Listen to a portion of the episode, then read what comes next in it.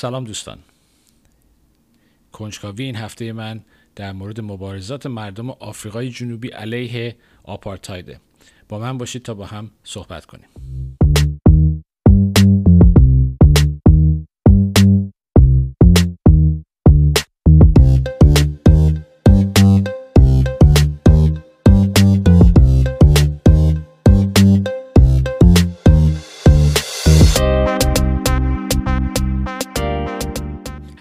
بحث تغییر رژیم انقلاب یا مبارزه علیه یه حکومتی که یه جای کارش میلنگه پیش میاد بحث این مبارزات مردم آفریقای جنوبی با آپارتاید همیشه هست. و دلیل اصلیش هم اینه که این یکی از نمونه هایی بوده که مردم مبارزه کردن و به صورت در آخر به صورت مسالمت آمیز انتقال قدرت صورت گرفته و همه چی به خیر گذشته. حالا بگذاریم که الان آفریقای جنوبی مشکلات خودش داره الان ولی نسبتا میشه گفت که موفق بودن. برای همین منم شنیده بودم خیلی در مورد این که آفریقای جنوبی موفق بوده ماندلا مبارزات بدون خشونت بعضیا میگن خشونت اینا. در مجموعی که کنجکاوی من اینجا تحریک شد و تصمیم گرفتم که یه مقدار بیشتر در موردش مطالعه کنم. بر همین یه یکی دو هفته در موردش خوندم و این چیزایی بود که دستگیرم شد. مرحله اول می‌خوام براتون توضیح بدم که یک مقدار اون چیزی که در مورد تاریخ چشم متوجه شدم چیا هست. ببینید تاریخچه مبارزات مردم آفریقای جنوبی به خصوص سیاه‌پوستا علیه آپارتاید. از همون 1900 اینا شروع شد. ولی از 1948 خیلی شدت گرفت. و دلیل اینکه از 1948 خیلی شدت گرفت برای این بود که یک حزبی به اسم حزب ملی بهش میگن نشنال پارتی اینا با این پلتفرم آپارتاید اصلا اومدن و قدرت رو گرفتن. و این همون, سیاف، همون سفید پوستایی بودن که بهشون می‌گفتن آفریکان که از اجدادشون از هلند و آلمان و اینا اومده بودن و تو آفریقای جنوبی مونده بودن. اینها شروع کردن به شدت این قوانین آپارتاید رو اجرا کردن تو آفریقای جنوبی از 1948 نقطه مقابل این نشنال پارتی یه حزبی بود به اسم ANC که بود African National Congress.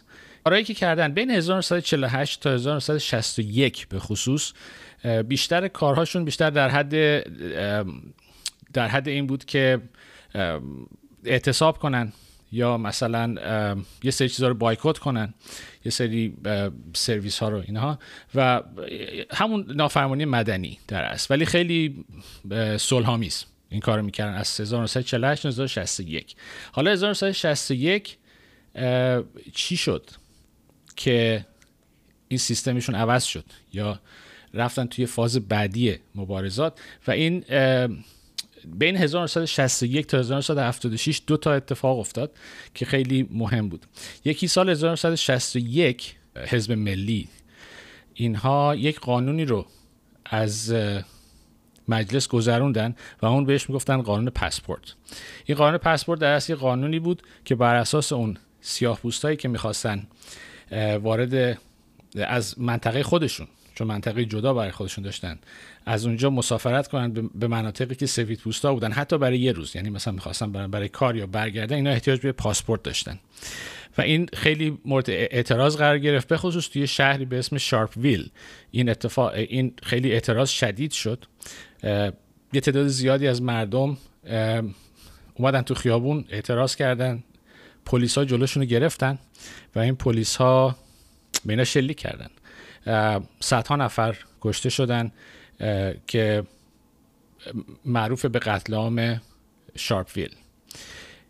این قتل عام که اتفاق افتاد سال 1961 باعث شد که ANC به این فکر بیفته که یه شاخه نظامی برای خودش درست کنه که بتونه در مقابل اینجور حرکات خشونت آمیز دولت مقاومت کنه.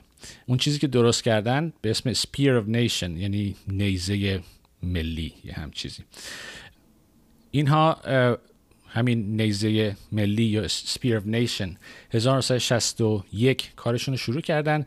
بسیار محدود بود در حد اینکه یه سری ساختمان های دولتی که خالی بود مثلا بم میذاشتن و اینا. تا 1963 که فعالیتشون بیشتر شد و دولت آپارتاید کلا ANC رو ممنوع اعلام کرد. و بر همین خیلی از سرانش رو دستگیر کرد. یه سری از سرانش مجبور شدن فرار کنن و رفتن کشورهای اطراف. این قضیه همجور ادامه پیدا کرد در حدی که و سال به سال این فعالیت Spear of Nation نیزه ملی یا اون شاخه نظامی ANC همینجوری فعالیتش افزایش پیدا کرد. تا 1976 که دوباره یه اتفاق دیگه افتاد و اون اتفاق این بود که دولت آفریکان تدریس درسای اصلی رو مثل ریاضی شیمی فلسفه اینها رو توی دبیرستان به زبان آفریکان اجباری کرد. زبان آفریکان اون زبانیه که ریشه هلندی داره فکر می‌کنم. ریشه هلندی داره با یه سری ترکیب آلمانی و کلمه ها و احتمالا دستور زبان آفریقایی که اونجا صحبت می‌شد سفید پوستا صحبت می‌کردن به اون زبان. و همه رو مجبور کرد که به این زبان درس بخونن. یعنی قانون از مجلس گذراندن که همه باید این کار بکنن. با اعتراض خیلی زیادی روبرو شد. یکی از اعتراضاتی که در اون زمان اتفاق افتاد توی محله سوئتو اتفاق افتاد که در در اصل جنوب غربی جوهانسبورگ است و اونجا این اعتراضات به صورتی که اتفاق افتاد که بچه ها بچه دبیرستانی یک روز مدرسه رو تعطیل کردن شروع کردن تظاهرات کردن دبیرستان های مختلف با هم جمع شدن پلیس جلوشون رو گرفت تیراندازی شد صدها نفر کشته شدن. این در اصل اون نکته ای بود که اتفاق افتاد سال 1976 که یه عده زیادی میگن این اون نقطه ای بود که دولت آفریقای جنوبی آپارتاید اونجا شروع کرد به شکست خوردن. دلیلش همین بود که این خبر و عکس هایی که از این کشتار اومد بیرون اون موقع باعث شد که کشورهای زیادی اعتراض کنن به این مسئله و تحریم های زیادی بر, بر علیه کشور آفریقای جنوبی اونجا وضع شد. و اونجا شروع درگیری بین المللی در است آفریقای جنوبی با بقیه کشورها بود. بین 1976 و 1985 یه مبارزه فرسایشی بود بین ANC و دولت آپارتاید و اینها در این نه سال فعالیت نظامی داشتن مبارزات نظامی داشتن مبارزات مدنی داشتن و ادامه دادن تا سال 1985 حالا 1985 اتفاقی افتاد. 1985 دولت آفریقای جنوبی به این نتیجه رسید که دیگه نمی‌تونه این قضیه رو ادامه بده و یه جورایی از در آشتی اومد بلند شد ژانویه 1985 رهبر حزب ملی که همون NP باشه که گفتم اون موقع آپارتاید بود به اسم آقای بوتا. این اومد و اعلام کرد که اگر نلسون ماندلا که موقع زندان بود اگر خشونت رو نفی کنه ماندلا رو از زندان آزاد می‌کنه. اینو ژانویه اعلام کرد. و ماندلا طی بیانیه این آفر رو در است این چیزی که بوتا بهش گفته بود این رو رد کرد و گفتش که ما به این قضیه ادامه میدیم. و در عواسط همون سال که طرفای جولای فکر می‌کنم یا جوان فکر می‌کنم یا جون یا جولای همون سال 1985 یک کنگره ANC بود که تمام سران ANC در اون جمع شدن African National Congress. و رهبر حزب ANC یه سخنرانی خیلی مؤثری کرد و خیلی به نظر من خیلی مهمه که ما این رو من بخونیم. احتمالا من یه جلسه دیگه ضبط می‌کنم و این رو در مورد صحبت می‌کنم در مورد مفاد اون. و عنوانش به انگلیسی این بود که Let's make South Africa ungovernable. یعنی منظورش این بود که یه کاری کنیم که دولت آپارتاید نتونه حکومت کنه. و خیلی مفاد زیادی داشت و دلایلش داشت که خب از لحاظ اقتصادی الان اوضاع دولت خرابه. به خاطر تحریم ها ما باید بتونیم هم مبارزات محلی رو ادامه بدیم هم مبارزات نظامی رویاری نظامی از طریق همون سپیر نیشن در ادامه بدیم. این این سخنرانی باعث شد که یک سری گروه های محلی تشکیل بشه. یه سری دادگاه های محلی تشکیل شد یه سری رو گرفتن. خود مردم می‌گرفتن دادگاه مردمی. مردم می‌گرفتن به خصوص در قسمت های سیاپوست نشین که جدا بودن اینها. آخرش مجبور شد که بعد از چند, بعد از چند وقت برای اولین بار دولت آفریقای جنوبی حکومت نظامی اعلام کرد اواخر اون سال. این قضیه ادامه داشت تا سال 1989 سال 1989 ریگان با گورباچف با هم ملاقات کردند و تصمیم گرفتن که جنگ سرد رو تموم کنن. حالا چرا این مهم بود قضیه؟ برای اینکه یکی از دلایلی که دولت آفریقای جنوبی تونسته بود دووم بیاره برای این بود که اون موقع شوروی تمام کشورهای اطراف آفریقای جنوبی رو حمایت می‌کرد و آمریکا از ترس اینکه یه وقت شوروی آفریقای جنوبی هم نگیره از یه جورای مخفی از دولت آفریقای جنوبی حمایت می‌کرد از دولت آپارتاید. و وقتی که این قضیه تموم شد قضیه جنگ سر تموم شد و بعدش هم می‌دونیم که سال 91 که اصلا کلا اتحاد جماهیر شوروی اصلا پاشید از هم. اینها توافق کردن با هم تو سال 1989 که دو تا اتفاق بیفته. یک اینکه آفریقای جنوبی از نامیبیا بیاد بیرون.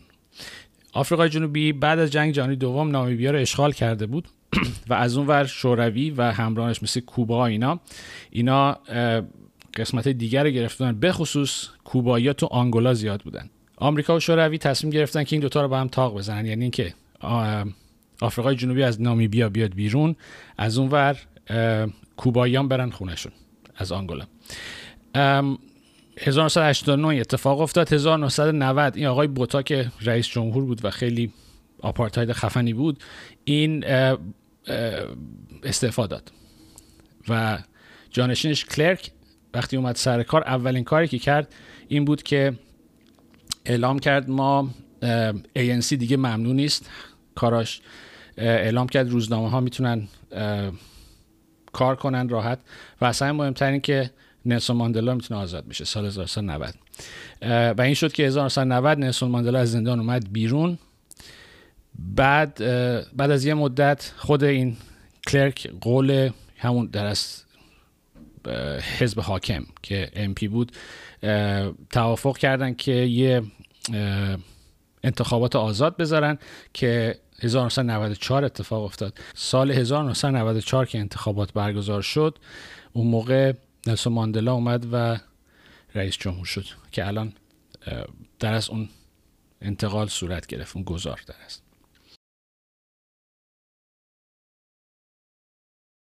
من وقتی داشتم این تاریخچه رو میخوندم یک سری چیزا به ذهنم رسید که اون رو می‌خوام الان در موردش صحبت کنم. یکیش این بود که اون تصوری که من داشتم در باره مبارزات مردم آفریقای جنوبی علیه آپارتاید که تا چه حد خشونت درش دخیل بود یه مقدار اشتباه بود. یعنی من فکر می‌کردم که خیلی کمتر از اینی که واقعا بود خشونت استفاده شد در صورتی که وقتی توضیح دادم براتون و من خونده بودم اینها تقریبا از سال 1961 تا 1900 بعد از 1985 حتی اینها یه مقدار زیادی تا همون 1989 اینا به شدت طور خشونت رو اضافه کردن و وقتی که مراجع مختلف رو در مورد این مسئله نگاه می‌کنی متوجه میشه که همه این توافق رو دارن در مجموع که نمی‌تونیم بگیم که این, مسا... این مبارزات خشونت آمیزه مبارزاتی که تقریبا با اسلحه در است انجام دادن تو آفریقای جنوبی نمیشه گفت که به تنهایی موفق بود. به خاطر اینکه یه مقدار زیادی هم میشه امتیاز داد به اون فعالیت های مدنی مثل مثلا بایکوت کردن اعتصابات و اینها. ولی همه تقریبا متفق القول میگن که اگر این مبارزات خشونت آمیز نبود این موفق نمی‌شد. یعنی دلیلی که اصلا 1985 رئیس جمهور بوتا آمد به پیشنهاد داد که آقا اگه شما نفی کنی خشونت رو من نلسون ماندلا می‌ذارم بیاد بیرون از زندان این بود که دیگه دیگه نمی‌شد تحمل کرد. یعنی-, یعنی آفریقای جنوبی دولت آفریقای جنوبی به این نتیجه رسید که نمی‌تونه ادامه بده با این با این با این روند خشونت. ولی خب در مجموع اون مبارزات مدنی مثل اونها اونها تاثیرش خیلی زیاد بود. یعنی هر کدوم از اینها به صورت جدا اگه نگاه کنید نمی‌تونست به تنهایی موفق باشه. یا این چیزی که ما اولین چیزی که ما باید باش برخورد کنیم و قبول کنیم این رو. دومین مسئله که باید در موردش وقتی این رو می‌خونیم می‌خوایم در مورد ایران صحبت کنیم در موردش فکر کنیم به مقدار این مسائل ژئوپلیتیکه بقیده من بعد از خوندن این یکی دو هفته که من خوندم اگر جنگ سر تموم نمی‌شد یعنی این قضیه شوروی کلا از بین نمی رفت شاید اینا اصلا موفق نمی شدن یعنی دلیلی که دلیل اصلی که تموم شد این قضیه. یا اگر هم, اگر هم موفق می شدن ممکن بود ده سال طول بکشه. بیشتر تا این قضیه. بر همین مسائل ژئوپلیتیک هم خیلی مهمه که این. قضیه سومی که من متوجه شدم نقش اونهایی که خارج از کشور هستن. در, اینجا خیلی مهمه. و اون اینه که اگه دقت کردید من همونجا گفتم از 1963 عملا ANC هیچ نماینده ای در داخل آفریقای جنوبی نداشت. اکثرا همه یعنی تمام همه خارج بودن.